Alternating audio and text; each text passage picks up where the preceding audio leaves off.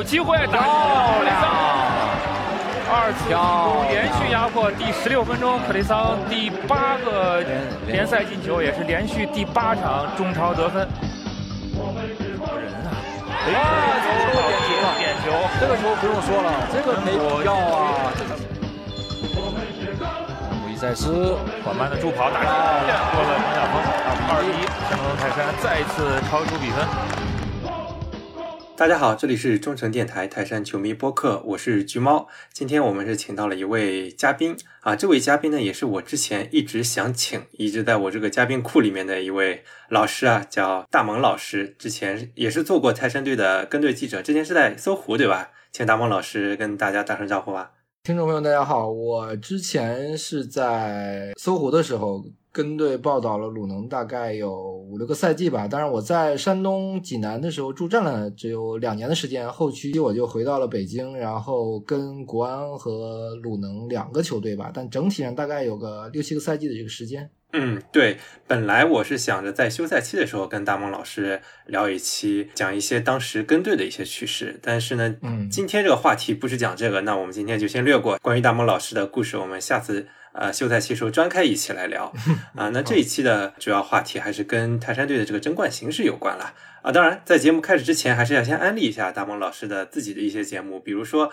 他的一档播客叫《不懂球电台》，是专门专注于中国以乃至亚洲足球的这么个节目，我是非常的喜欢。大家如果有人在小宇宙上听的话，可以看到我每一期都在下面留言，真的是每一期都做的特别精品，所以非常推荐大家来听。感谢认可，嗯，其实我那个节目主要是这个聊中国足球，亚洲足球也是，也是因为要聊中国足球，我必须要聊到亚洲足球。呃，放眼看世界嘛。那之前我的那个橘猫看球的播客也是跟不懂球电台有过这种联动的节目，然后在我那边也是放过。可能如果有橘猫看球的听众，也是对大萌老师很熟悉了。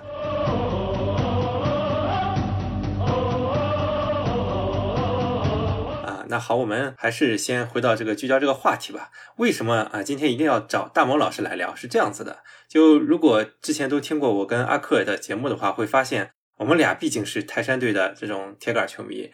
啊，我们也会有时候觉得自己是不是有点主队滤镜在这里，是不是会有点太吹自己的主队了？尤其是经过这几场三阵，每一场硬骨头都咬下来之后啊，我现在开始怀疑我自己是不是过度膨胀了，是不是应该用一个更客观理性的角度来看待今年的争冠呢？那所以就请来大萌老师，尽管大萌老师声称自己也是比较喜欢泰山队的，对吧？嗯，我是泰山球迷，这个毫无疑问。但是呢，我相信这个立场还是因为确实大梦老师也是一直球看的非常多嘛，我相信还是能有一个比较全面的角度来评价这件事儿吧。嗯，所以也是请大梦老师来聊一下这件事儿。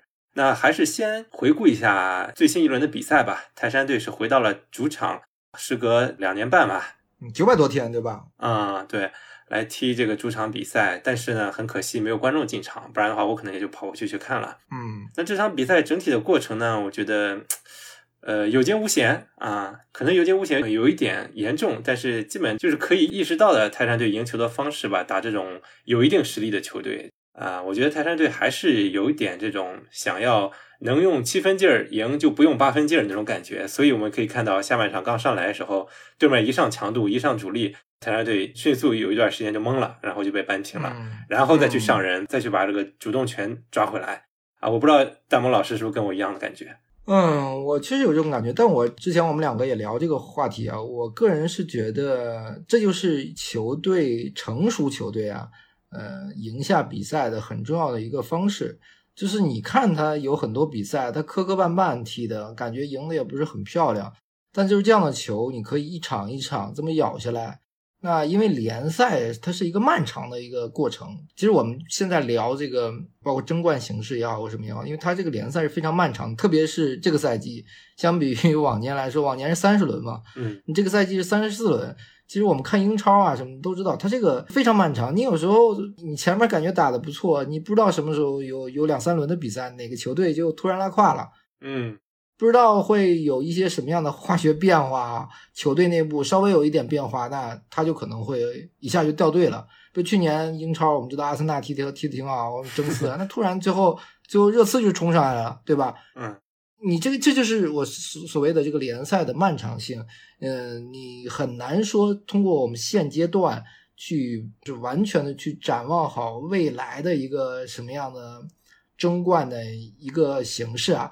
当然，我们说回到这场比赛，我觉得现在的山东非常非常成熟，这还是在他有很多的这个我们所谓的叫什么常规的主力球员都不在的情况下，哦，孙准浩没有回来，嗯，对吧？你还有郭天宇，未来。这个山东的这个主力的框架一定是郭天宇是这个首发的，嗯，旁边配个克雷桑啊，我觉得这个是非常完美的一个搭档吧。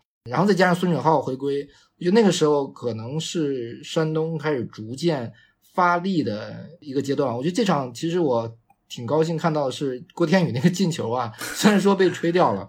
但我觉得他的状态在慢慢的这个找回来吧，因为他之前走了，确实状态受到很大影响。如果从他前面几场比赛这个表现来看，是，当然我也是要吹一下我自己啊，因为上一期节目我是有说，我说成都队这个中锋很牛，因为之前嗯。一直诟病他不进球，后来自从有一轮进球之后，就每场都在进球啊！当时我说错了，我把那个菲利佩认成罗姆洛了，啊，其实是罗姆洛是那个快的那个。但是你看这一场一上场帮一个力压费莱尼进球了，所以那那个球费莱尼都完全没跳，感觉 被压住了。对，很少见费莱尼被人力压。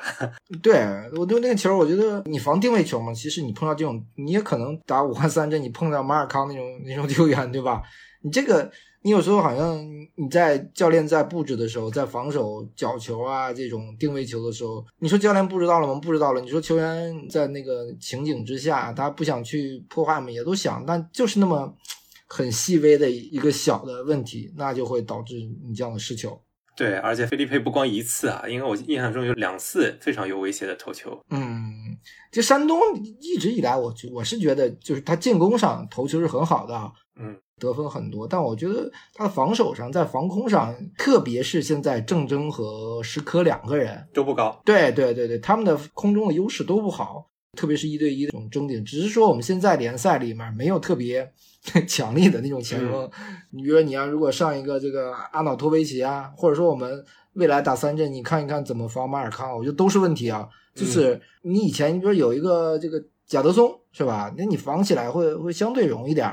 贾德松去顶对方的这个外援，你郑铮也好，时刻要在后面协防。包括如果贾德松在的话，我们三后卫对吧？有可能打这个战术。那三后卫你的防守体系，你的防守互相之间协防的这个，起码人数是多了吧，对吧？嗯。那你在处理这个问题的时候，变得就就会容易很多。但你现在两个后卫，两个本土的这个球员。真正碰到好的这种强力的外援的时候，我我觉得不太容易。这也是之后我们那一轮打三阵的非常重要的一点，就是这两个人能不能防好马尔康。呃，刚刚也是看完了梅州打三阵这场比赛，印象特别深。一开始梅州打挺好，领先嘛，嗯，然后呃梅州那个外援中后卫也是盯马尔康盯的还算不错，嗯，结果就是有一次他补防到外面去，邓涵文一个传中到中间是国产后卫盯马尔康，一下就丢了。对，因为这个，我们过去中超联赛中金元时代的话，其实我们不仅是有很多很好的这种强力的外援的这个前锋，对吧？还有很多很好的这个外援的中卫。你看这个金明哉不就知道了吗？他之前吐槽的这个 国安的这个队友，对吧？让你看看人现在去那不勒斯都可以在意甲进球了，对吧？定位球，那他的本身的这个实力，他就是很强。金明哉，比如说去对这个我们联赛的一些顶级的外援，那就会显得不那么吃亏，对吧？嗯，那我们现在当然其实就回到了十几年前嘛，嗯山东也是这样，那你也是要去对付这个相当于一般一点的这个 外援的这个前锋了嘛？我觉得相对来说肯定是更好盯防一些吧。但就是说，你对手这种特别强力的这种高大的中锋的时候，我觉得都不好盯，不是针对山东这个一家这个球队啊。你其他球队碰到这个问题都不好办。呃，也不知道贾德松什么时候能够回到阵中啊？如果说他能够赶到三镇那场比赛之前回到一个正常状态的话，那还是非常大的一个帮助的。不然的话，确实马尔康现在状态太火热了。我这最近几场我都在看，是觉得呃，我们就开始直接过渡到评价三镇嘛。我觉得，嗯嗯，如果你看过三镇这几场硬仗的话，会发现这个队其实呃场面并没有比分那么夸张，尤其是打河南这场。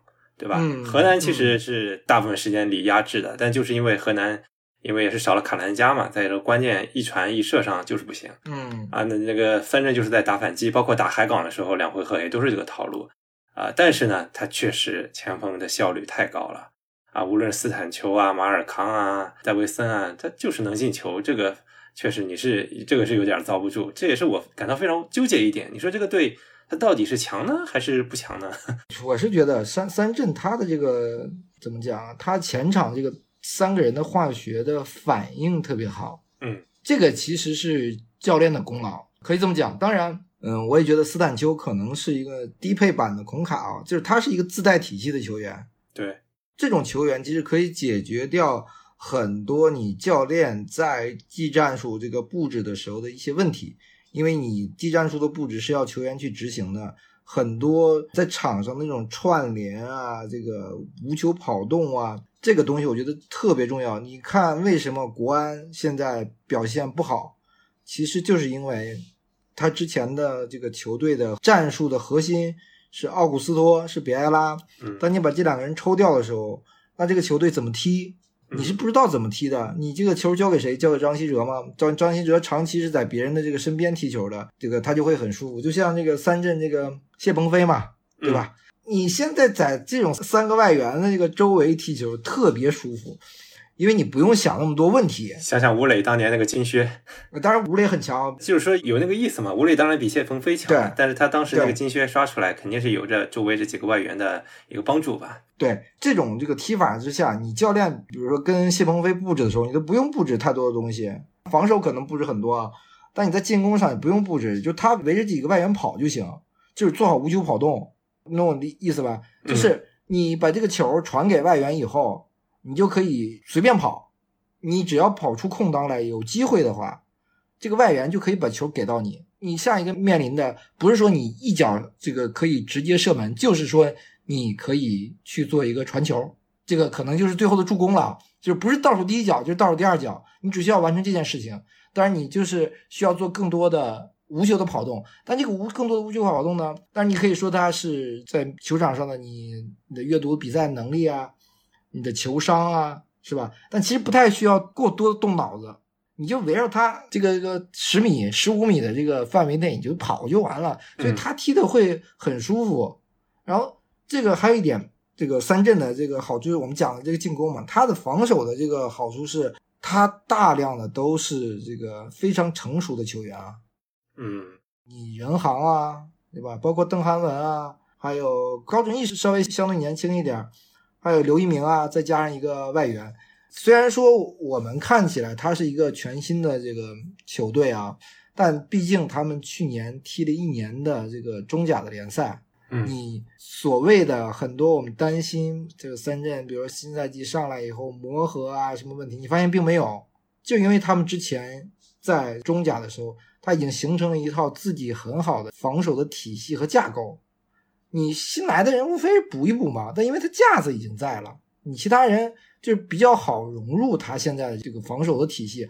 而且我们国内的所谓的，因为有时候三镇踢这个三后卫嘛，对吧？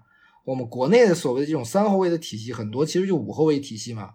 那你五后卫体系，你很多时候在防守上你就没有那么吃力，特别是他有这么强的反击的能力的情况下，他防守上不会很吃力。就不会真正说对他防线特别大的考验，也就是说，这个赛季会让三阵线那么强，因为你中超大部分球队的这个攻击力不够强，对他的防线没有很大的考验，他守得住的情况下，那他前场一打反击一个准儿，一打反击一个准儿，但这个所有球队踢起来都很麻烦。你要如果是球员的话，你踢特别闹心，你就像这个河南似的。你压着踢，梆梆梆，你你感觉你是有优势的，对吧？你帮后面丢了一个，然后你再压着踢，对吧？你总想扳回来，再压压压，又被对手偷了一个。这个时候场上球员那种心态，我跟你说，就叫崩掉了。嗯，这这这个心态，这个这个转化是特别关键的。他的不是说你有，你不能说有几个球队像恒大一样，是吧？说我我丢俩，我能我能有信心继续扳。对吧？我能扳回来，我能不仅能扳平，我还能这个逆转你。没有太多球队有那么强的这个对自己的这种自信心，无论是对个人还是对球队。我觉得中超很少有这样的这个球队存在，可能只有那那几年的这个恒大可以有这样的实力。嗯，那一场其实河南丢第二球之后，就整个队就像泄气的皮球一样，就彻底没有反扑的那个气势了，这是挺明显的。因为有时候你球队说二比零是个最危险的比分，就是对于赢球那一方来说，就领先那一方来说，二比零是个最危险的比分。但是看你这个二比零是怎么怎么的二比零，对吧？你如果是连着打反击偷出来的二比零，那这个这个对手就会崩掉的。嗯。你比如说去年国安输了一场富力，对，输了零比五，对，就是这么输的，他就崩溃了。就是你你在前面不停的压，后面对手一打你一个准一打你一个准那个时候你球员是场上你完全那个解决不了这个问题，你你怎么换人都解决不了。我觉得三镇现在就是他防守非常稳健，很多时候比如说打这个五后卫的体系、三后卫的体系，前面这三个外援加上谢鹏飞，咕叨咕叨。打不进去了，没准外面张小斌再来一脚，这事儿就解决了。他的球看起来是比鲁能赢的球要更容易一些的。鲁能赢的球很多还是，嗯，总看着没有那么顺畅，没有那么酣畅淋漓吧。你从进球数上也可以看到，对吧？有的时候就是别别扭扭把这球赢下来了。确实，刚刚提到三镇这个防守策略，其实就低位嘛，我就后面几个人摆好架势，不要丢球，前面扔给那几个人玩就行了。这其实有点像当年跟初代恒大也是有相似之处了，但是当然初代恒大肯定要是更强的嘛。呃，对他们有是有相似地方，都是前面有一个组织核心，对吧？斯坦丘比这个孔卡，嗯，然后戴维森比这个穆里奇，嗯，马尔康比一个比一个谁啊？比一个克莱奥，差不多就这样吧。差不多，嗯。你前场正常不就放四个人吗？他右边配一个这个谢鹏飞就足够了。谢鹏飞本来球也很好。嗯，不过我觉得斯坦丘呢，虽然确实在今年的外援里面是非常拔尖的那档，但是其实我看过他跟奥斯卡同场竞技那一场之后，我觉得确实还是奥斯卡要，毕竟这个名声不一样嘛。奥斯卡确实强出很多，而且今天打梅州也是，我觉得斯坦丘虽然也是有一些表现，但整体上还是被这个梅州队长限制的。还是限制的还可以的，所以我觉得斯坦丘还是一个可以通过战术来限制的球员。但马尔康，我觉得现在确实是你不用一个外援中卫来对他的话，是有点搞不定他的。嗯，我觉得山东啊打这个，因为我们现在讲这个未来这个形势，其实很重要的一点就是说，我们大概在四轮之后吧，打三镇那场比赛，因为你现在来看的话，很难有其他的对手可以帮你。阻击掉这个三镇，对吧？可以缩小你们的分差。那你只能依靠你们两个球队互相之间的那个直接的较量，就是三分的比赛是其实是六分的比赛嘛。那你在这种直接较量的时候，嗯，山东这个赛季又基本上放弃了，在这个贾德松受伤以后，他又基本放弃了这个三后卫的一个踢法。那你。靠这两个中卫去防马尔康确实很难。当然，我们不是说一场比赛是由这个马尔康跟 VS 郑铮和 和石科这个来决定比赛的走向，但不是这么讲。但是说你就是在这个一环上，你如果被对手放大你的缺点的话，那可能马尔康不直接取得进球，也可能会帮助队友制造很危险的这个机会。嗯，的问题的核心是这个，而且你大概率以山东现在的踢法会压着这个三镇去打，肯定是这个场面。那你其实联赛输那一场浙江的时候，不就是这样吗？你下半场被人打反击啊，对吧？你是压着对方，那你最后是是看比赛结果的嘛？这个三镇可不是那么容易被你压得住的，他的球队的弹性特别好，他的这个由守转攻的一个速度也特别好，非常流畅。所以你为什么大家看三镇会觉得好看？就他那个反击是真的好看，他的这个国内的球员在一些处理球的这个方式上，我觉得这个是跟他们教练有关系的啊，方式上也很好。他们有很多，比如倒三角传球啊，对吧？不是说我完全的这种起这个起高球，其实山东这样传球都不多的啊。你注意山东的传中，就是他很多可能还是因为你空中有优势嘛。还是更多的是起高球，没有很多倒三角啊，或者就很精准的能抓住对手软肋的一些传球，我觉得是欠缺的。呃，所以总体上我是，嗯，怎么讲啊？不知道我说我该看好这个山东能不能 在这个直接对话中可以击败这个三镇啊？当然我希望，只是说这个比赛还是在一个在你双方你都相当于名牌了嘛，对吧？在这种名牌的一个情况下，你谁能真正的把握住为数不多的那些机会？当然，我看好山东，为什么？看好原因是在于山东在去年上赛季。在面对强强对话的时候的那种，你怎么讲？是是球队不欠薪、稳定的基础上 传递出来的那种自信心吗？或者那种必胜对手的那种决心？我觉得这个东西才是山东现在我觉得相比于以往来说最宝贵的一个一个品质、一个特质。因为了解山东这个球队的球迷，可能大家都知道。这个球队很大的一个软肋就是说，包括这个赛季很多不看好山东卫冕嘛？为什么？就这个球队对于胜利的那种渴望没有那么强烈，对对吧？我不是说我必须要拿冠军，不是像恒大，我这个赛季我就是要拿冠军。山东这个赛季我表现好，踢个前四，对吧？就可以争个冠，争不上也无所谓，争上了那最好。那这种心态，其实在球场上的这种稍纵即逝那种机会面前，其实就可以。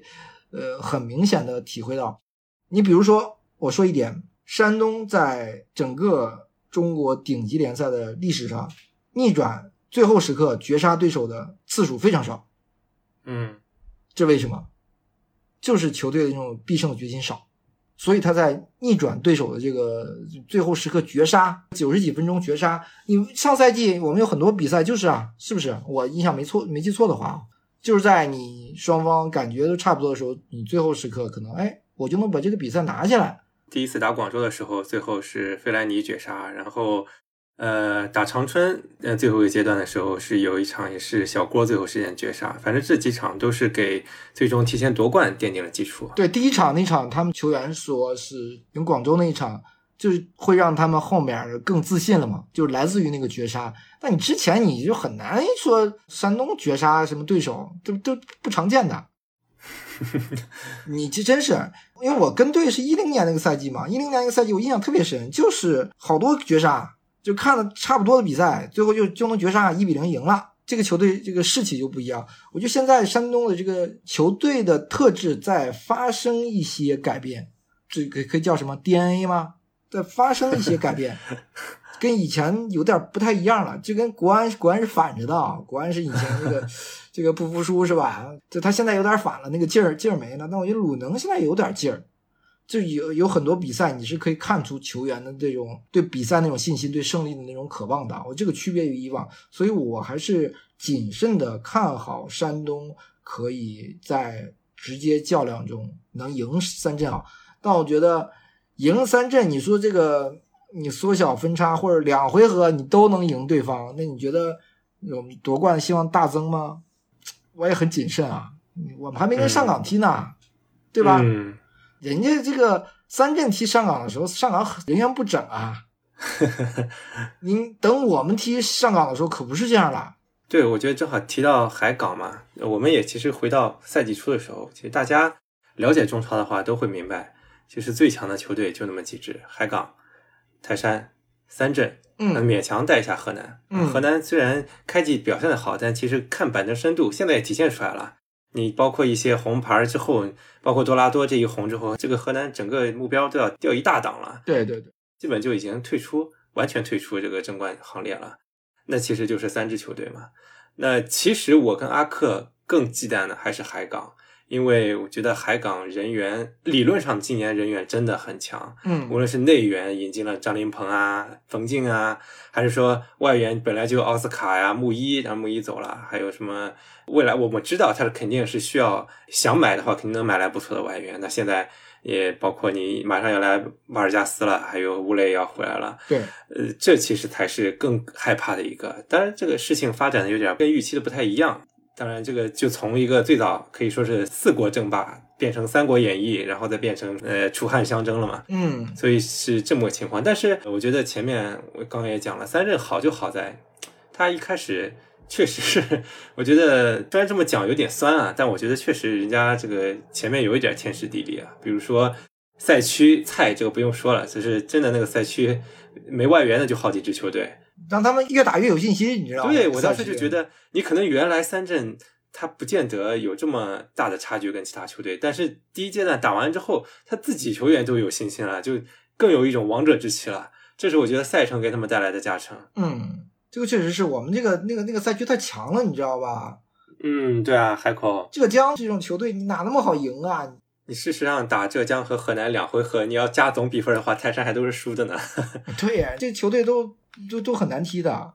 是，而且而且泰山队一开始也是人员不整，严重不整。费莱尼啊，像克雷桑啊，刚进来也不融入，包括小郭也不在。嗯，但是呢，咱们必须表扬的一点，就三镇不光说人家运气好了，人家三镇确实是从始至终他的备战非常的好。你看他几大外援至少是没有上缺。武汉三镇是中超十八支球队开始冬训最早的一支。对，人家准备充分。对，这个是准备是非常好的，而且他的外援到位就是很早，让他一上来你会觉得没有我们想象的那种对中超的这个陌生啊，或者说这个球队磨合啊，完全没有这种感觉。所以人家一开始就一直也没什么太多伤病，但是这个不保证啊，随着赛程的深入，以后不会出现。但，我我觉得如果他的三大外援前面这个一旦有一个人受伤，那可能这个队也会遇到很多困难。但现在还没有发生。你不用受伤啊，你要像这个河南的这个谁一样，多拉多一样，对吧？所以我刚说联赛是漫长的，因为因为你不知道什么时候、什么球队、什么球员最发生点什么故事。你如果咱们说如果，我如果山东。在跟三镇这两场比赛中，一胜一平能缩小三分，还差一分呢，差一分。假如说最后两队一直全是全胜，对吧？不平，那最后三镇拿了冠军，你有什么话好说吗？那不就跟利物浦一样了吗？嗯，对吧？所以说，那你跟三镇的比赛，你一胜一平，你说有什么话好讲吗？没有什么话，表现很好了吧？那你最后你因为对手表现出色，那你没办法，这就是职业联赛。嗯。对吧？而且我觉得山东这个赛季，我认为表现已经非常好了啊。是同期比上赛季还高呢一些分。对啊，就是就除了打那个打河南那场有点这个，我有点懵啊。对我有点懵。在打浙江那场是正常的输球，就是你打不进，队友偷你，那是正常的输球，对吧？但你从结果上来说，你现在十四轮你十二胜两负，历史上有没有过这么好的成绩啊？开局啊？呃，应该不多，反正真的是很好了。零六赛季可能都没有这么好的开局啊，就十二胜零负，那是因为对手太出色了，这个没办法的，你球队还是看自己嘛。三镇到现在就没有犯错过啊，就打申花的时候稍微大意被逼平了，平了一场。你想打河南，本来大家都觉得是很有希望阻击的，结果三比零把人赢的没脾气，这种对他们自己士气也是非常大的一个振奋嘛。他们可能越来越觉得自己有这。王者之势的感觉了，包括今天打梅州也是，梅州上来踢特别好，一比零，而且场面也有控制力，而且马上帮一下进球之后，接着很快又反超了，那后面就又进入自己节奏了，所以这是确实是对手表现的是到现在来说，至少到现在来说还是没什么可说的。嗯，就是但他没准也是也会出问题，他一路很顺，你有时候回想一下一九年的国安嘛，啊，对你打弱队，我跟你说没准翻车了。嗯。因为你长期的这种胜利啊，你跟恒大不一样。恒大之前他这种连胜啊，这种表现，啊是他真有那个劲儿，你知道吗？真有那个气。但三镇就是因为你升班马嘛，你是不是会在一个某一个时间段，球队有一定的懈怠？球员啊，就是你说重视每一个对手，但真不是说你每三十四轮联赛，你怎么可能每一轮都那么重视对手呢？嗯，对吧？我甚至觉得可能。呃，山东赢不下来这个三镇，那没准在别的地方翻了车。问题是他在其他地方翻车的时候，你能不能 正常赢球？这个很关键。翻车。对，因为中超联赛啊，以我这么多年看啊，除了恒大的这个有些冠军，就因为他太强了嘛。嗯。就如果没有这种超强的这种这种冠军的实力啊，很多时候我们的联赛就是你不犯错，甚至都能拿联赛冠军。你比如说北京国安。零九年拿的冠军，零九年北京国安很强吗？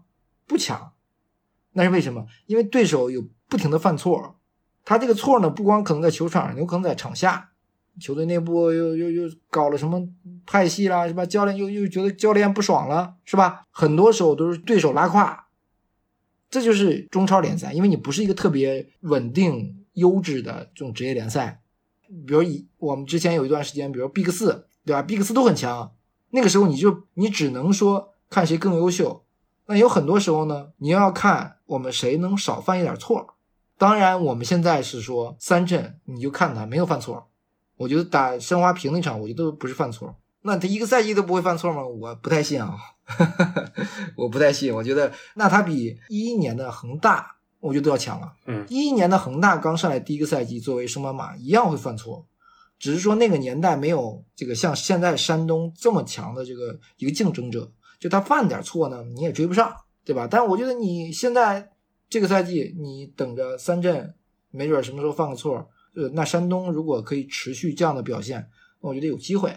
对吧？而且山东从来没有卫冕过。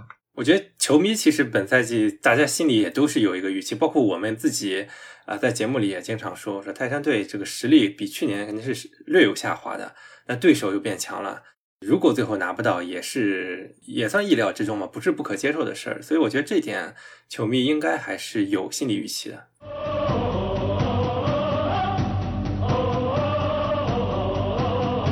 这个赛季我觉得很多山东球迷对球队还是很苛刻的啊。你们当然很看好，但我觉得很多球迷还是很苛刻的对这个球队。这个球队，我是觉得表现的很很好了，没有什么可挑剔的。无论是教练啊，还是球员啊，还有新人啊，是吧？可以指摘的地方不太多了。我是觉得大家可能还是不是特别了解这个怎么说呢？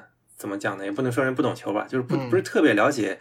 球队运行的一个方式吧，因为我们首先要知道泰山队平均年龄非常大，嗯，而且核心主力都是三十岁以上的，嗯，你可以看到比赛里面，我们之前总结过很多次嘛，那就是这就说好听就是收放自如嘛，就是说领先了，那大家就歇一会儿吧。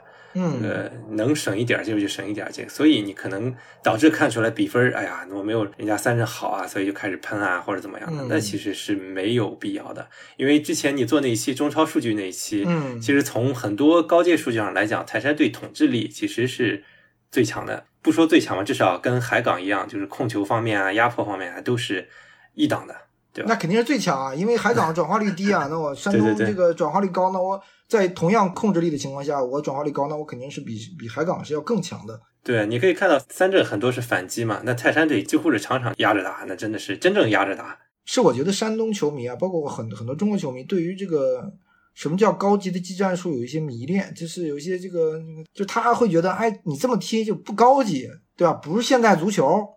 泰山队反而是相对相比泰山队，你要讲高不高级，反而是控球高级那一方呢。你想很多新颖的战术理念，你想你之前您那期节目吐槽李毅不认识那个后卫打边打那个回收当后腰嘛？结果昨天大帝就说了，哎，我发现泰山队这个两边后卫都是站后腰的。你看人家大帝学的也挺快。对，就是说山东其实郝伟是一个，在我看来啊，从数据层面，我之前也讲过，他是现在中超历史胜率排在第四的教练啊。嗯，呃。然后我们看他场上技战术，其实有非常多的跟以前李霄鹏带队的时候有些很大变化的地方啊。球迷千万不要觉得他跟李霄鹏很像，完全不一样。不一样。李霄鹏是因为基于佩莱、基于费莱尼那那时候的状态，跟现在已经不一样了啊。基于他们两个为山东打造的一个战术，会显得不那么高级，对吧？我传中炸就完了。但是现在的山东。从整体的控球啊，已经完全不一样了。就是我更多的是在控制，对，以及在前场就地的逼抢转化。只是我们观感上好像没有那么强烈，但其实他这套战术已经是在我看来非常先进的了。当然，你说呃多少是好伪练，那不是，那可能是那个日本助教。但你要知道，就是要用好的助教。我主教练未必一定要去练技战术。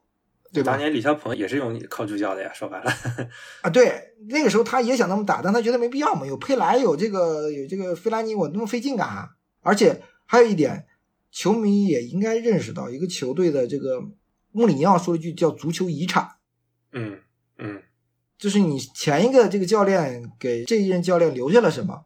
球队不是说叫脱胎换骨的啊，就一下这个一个教练来以后完全变了，不可能。你你看看曼联你就知道了，你不可能换一个教练，这个球队变样了，完全不可能。这个球队现在的基调是马加特给打下的，就现在这支山东啊，对，然后经过了李霄鹏，对，到现在的这个郝伟，他是这么一个过程，所以是动态看的。我都不是说这个马加特不好，对吧？他给球队打一个什么样的这个体能基础啊、比赛强度啊、节奏啊？但李霄鹏哎，给球队稳定在比如说三四名啊，能看着好像是在争冠集团啊。然后你前面好像哎打的还不错，对不对？有两个边儿，刘云斌啊，这个吴兴涵啊，还有小金啊。哎，小金的打法是谁培养出来的？我是反而觉得在这个李霄鹏时期啊，是是的，是这个绝对是李霄鹏的。嗯，对，就是每一个人给这个球队哎到现在留下了一些遗产，球队才能踢成现在这样，这样已经挺高级了。我觉得山东球迷知足吧，你不要，那你现在你想请什么大牌教练吗？对吧？你什么预算啊？这郝伟工资还低呢。今天有个新闻说他对了降薪续约。你还有什么大牌教练可以指教吗？那国内教练你给我挑吧，有比郝伟更好的吗？那人家说谢辉啊。你谢辉你能请？谢辉续约了，你请不来啊？嗯，谢辉现在也还说实话，也就是打了半赛季好球，这半赛季都不到，三分之一赛季好球嘛，还得看看将来啊。发展怎么样嘛？说实话，谢辉当然很好，但你要知道，一个是大连，一个是上海，嗯，那都是两个这个沿海城市，而且这两个城市可是历史上有过交流的，它的文化有一定的相似性。山东这个地方可不是没有上海教练来带过，对吧？吴金贵来了，那不好使啊，因为山东它有自己的。为什么我们这两个这个，我觉得李霄鹏也是很成功的啊，嗯。就是为什么我们这两个教练都很成功，是因为他们非常了解这家俱乐部，非常了解山东的文化，俱乐部 DNA 啊，这是对这点很重要。如果换了一个其他教练来了，不是那么容易摸得清的。怎么搞定这帮队员？这帮队员你看有刺儿头吗？没有吧？没刺儿头是不是好管？是好管，但是你好管他没有战斗力啊。嗯，你怎么调动大家这个战斗力？这是个问题。你能知道这些球员想什么？然后你还能找着解决办法。很多时候我们教练可能知道他想什么，未必能找着解决办法。我反正是觉得这个山东郝伟很好，然后球队表现也很好。当然你要说具体场上有些球员有什么位置啊、什么新人啊，能不能更多锻炼？对，都是可以有改进的地方的，都是也可以你球迷喷一点是吧？骂一骂，我觉得都可以。但大的架构架子，这个球队的搭建、教练的选择、教练的技战术，我觉得。都已经算八十分、九十分的水平了。以现在球队的整体的球员的能力来说，嗯，我觉得用新人这一点也真的是没有办法，压力太大了。作为一个卫冕冠军，你是没有容错度的，因为现在你没有 U 二三，不需要用 U 二三，那基本上就是以赢球怎么样把场面控制住为准嘛。那说实话，你这种时候你换其他人，你关键你其他球员太强了呀，那我非要上 U 二三干嘛？这个我觉得虽然不理想，但我理解。山东的问题就是他球员太好了，嗯，你前面你比如说大家讲方浩，这吴兴涵没回来呢，吴兴涵如果回来，你怎么能轮到方浩？吴兴涵、金敬道、刘彬彬，对吧？还有陈普，刘彬彬今年状态爆好，你怎么能轮到他？对吧？而且如果郭天宇回归到中路的话，那克雷桑要拉边儿，那你想一想，那有有他们位置吗？没有他们位置，那没办法，那你的中场。有这个孙准浩、莫伊塞斯、费莱尼，那你有什么样的球员？蒿俊闵都走了，对吧？蒿俊闵都没位置，因为他知道没位置，要踢不上了，他才走的嘛。你说哪儿吧？你那你比如左后卫缺人，那你左后卫问题有好的吗？对，你没有好的。你中后有好的吗？赵建飞好吗？你现在这个这个情况下，新人不太好练，你知道吧？我觉得现在挺好的，这泰山队现在也放人了嘛，那很多球员都在外面闪光，像今天杨毅林助攻了一个，然后包括其他队，像中甲那边刘朝阳那个陕西长安竞技的大腿，包括青岛海牛的那个谢文能，这就对了。对，你自己用不了你就出去嘛，这这将来大不了再回购回来嘛。呃，这个也是山东这个俱乐部发生了很大的改变啊。嗯，我知道，这个改变是从这个济南文旅进来以后。嗯，发生了更大的一些改变。之前他们还不太愿意做这种改变，因为他之前国企，他不愿意受这个批评，嗯，你知道吧？你万一在外面踢好了，你就回来是吧？或者怎么样，你这个这个这个会被骂的。但我觉得山东其实应该可以更好的练一练新人，但也是有限。嗯，你比如说有一场比赛，我记得我们踢哪儿啊？就是大胜，我就下半场四比零了还是什么，那不换嘛，好也不换。那种比赛你可以其实可以练练，但这都是非常小的瑕疵了。大方面我觉得没问题。你球员，换句话说，我一个哪有豪门练年轻队员的呀？嗯。而且你刚提到场面控制力，我也是今年非常满意这个控制力。像很多场比赛，呃，我觉得有克雷桑真的是融入之后，真的是非常好的一个球员，就是既能回撤拿球过人，又能够打小配合，又能够抢点投球，嗯，真的是非常好搭进战术的一个球员。包括之前有几场专踢小球，上的段流鱼这几个人，包括莫伊塞斯能把小配合打起来，我觉得这才是一种比较你讲高级嘛，高级的控制力。你像现在为什么？啊，我们讲欧洲豪门，说曼城、利物浦、拜仁打这种那个高压的这种逼抢，控球率多高，这就是实力的体现。你没实力，你控不住球，你也没法高压，你压一会儿你就累死了。因为像大连人一样，每场比赛可能压个半个小时，其他时间就疲于奔命了。我觉得这个才是体现真正实力啊。当然，咱不是说啊三镇那就不强啊，这这个只有面对面了才能知道。一个是曼城，一个是利物浦，对吧？可以这么讲吗？呃，也没有啊，利物浦也就是打曼城的时候控球率能少一点，其他比赛也是能控则控啊，他不会像我觉得啊，我觉得三镇会像皇马一点，有时候会刻意回收，对吧？嗯，对对，是有点像。但我是觉得你刚才提的那个克雷桑，我想说一点啊，这种球员刚开始来都被山东球迷骂啊，对啊，我觉得克雷桑刚开始来就是山东球迷的球盲过滤器，你知道吗？就是 一个这样的球员在。葡超有这样的数据，那就不会水。嗯，他如果表现不好，就是你没用好，这很简单，对吧？他就不是水。他如果表现不好，也是因为水土不服、磨合的问题。他怎么可能水呢？又在图超进球上十个，助攻上了十个，一米九吧，他有是吗？克雷斯有，嗯，一米九去打边锋，对吧？你想一想，什么样的技术型选手才能干这个事儿？就光这几个类型，我觉得山东以他们现在这个。以我的了解啊，山东无论是从俱乐部高层还是郝伟，他们在选择外援的时候私心是非常非常少的。这个话我就不太就 不展开了啊。嗯，球迷可以这个读懂一点吧，对吧？嗯，就是他非常非常少的私心，更多的真是为这个球队考虑。我怎么能选择更合适我们的外援？嗯，价格又不贵，这点其实就挺难得的了。嗯，但是我不了解不全面啊，我我也只是听说而已。行吧，我觉得我们这个从两个队的这个各个方面都聊了很久啊。我觉得实际上，呃，现在讨论这个话题也还是偏早，只不过说是。局势比较明朗了啊，因为河南拉胯了，拉下去了，而且今年又是非常一个强弱分化的局面，那就是两个队之间争啊，然后大家争取不要在这种那种不太行的球队啊，就那种没外援啊，不要在他们身上失分嗯，然后呢，就是在中游队，比如说今天这种梅州啊，像这个浙江啊，这些都是非常强的这种中上游球队，在他们身上少犯错，然后最后强强对话，把这个。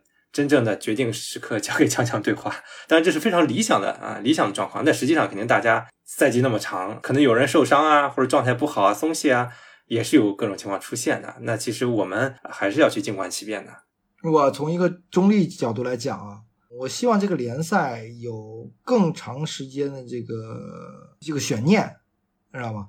因为我们的联赛现在来看，降级有悬念吗？大差不差了，对吧？那以前我们的联赛还有一个这个亚冠是吧？争亚冠，现在这个亚冠有没有必要去争啊？对吧？就亚冠名额变得没有没有意义了。那我们这个联赛现在唯一的最大的悬念就是争冠，对对吧？那我作为一个中立的角度，我希望双方能纠缠到就一直这么纠缠啊。比如说鲁能如果在第一个强强对话能在赢对方的话，那就拉缩小一分。那如果是这样的，最理想的局面啊。双方就差一分，一直持续到最后一轮。最后一轮无无论谁赢谁输，我都觉得那那就够了。对于这个中超联赛来说就够了。对于每一个俱乐部来说，那就看命了嘛，对吧？你能不能咬住牙？